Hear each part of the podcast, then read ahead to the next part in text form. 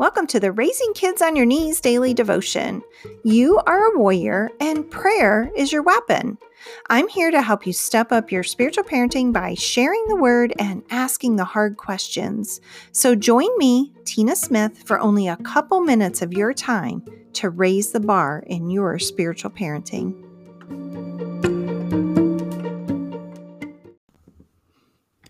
Is Monday, May 6, 2019, and this week on Raising Kids on Your Knees, we are going to be talking about the Proverbs 31 mom. Today's verse comes out of Proverbs 31, and it's verse 25, and it says, She is clothed with strength and dignity. Being clothed in this sense means that she never parts with them. They are a constant companion. Strength and dignity are also the weapons she uses to fight against care and worry.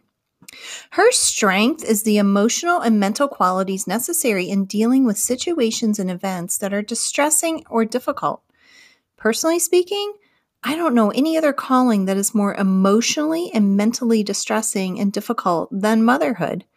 The kind of strength Solomon is talking about is a supernatural, spiritual strength that only comes from knowing our Lord. The dignity spoken of in this verse is the dignity that is worthy of honor and respect. This kind of dignity can only come from a close, intimate, loving relationship with God. Here's something to ponder today.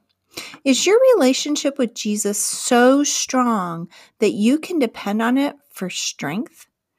Let's pray. Heavenly Father, may my relationship with you be so strong that it is the strength I stand on when things are distressing or difficult. Thank you that you are the only strength I need. In Jesus' name, amen. This has been the Raising Kids on Your Knees daily devotion. You can find this devotion as well as other parenting tools at raisingkidsonyourknees.org.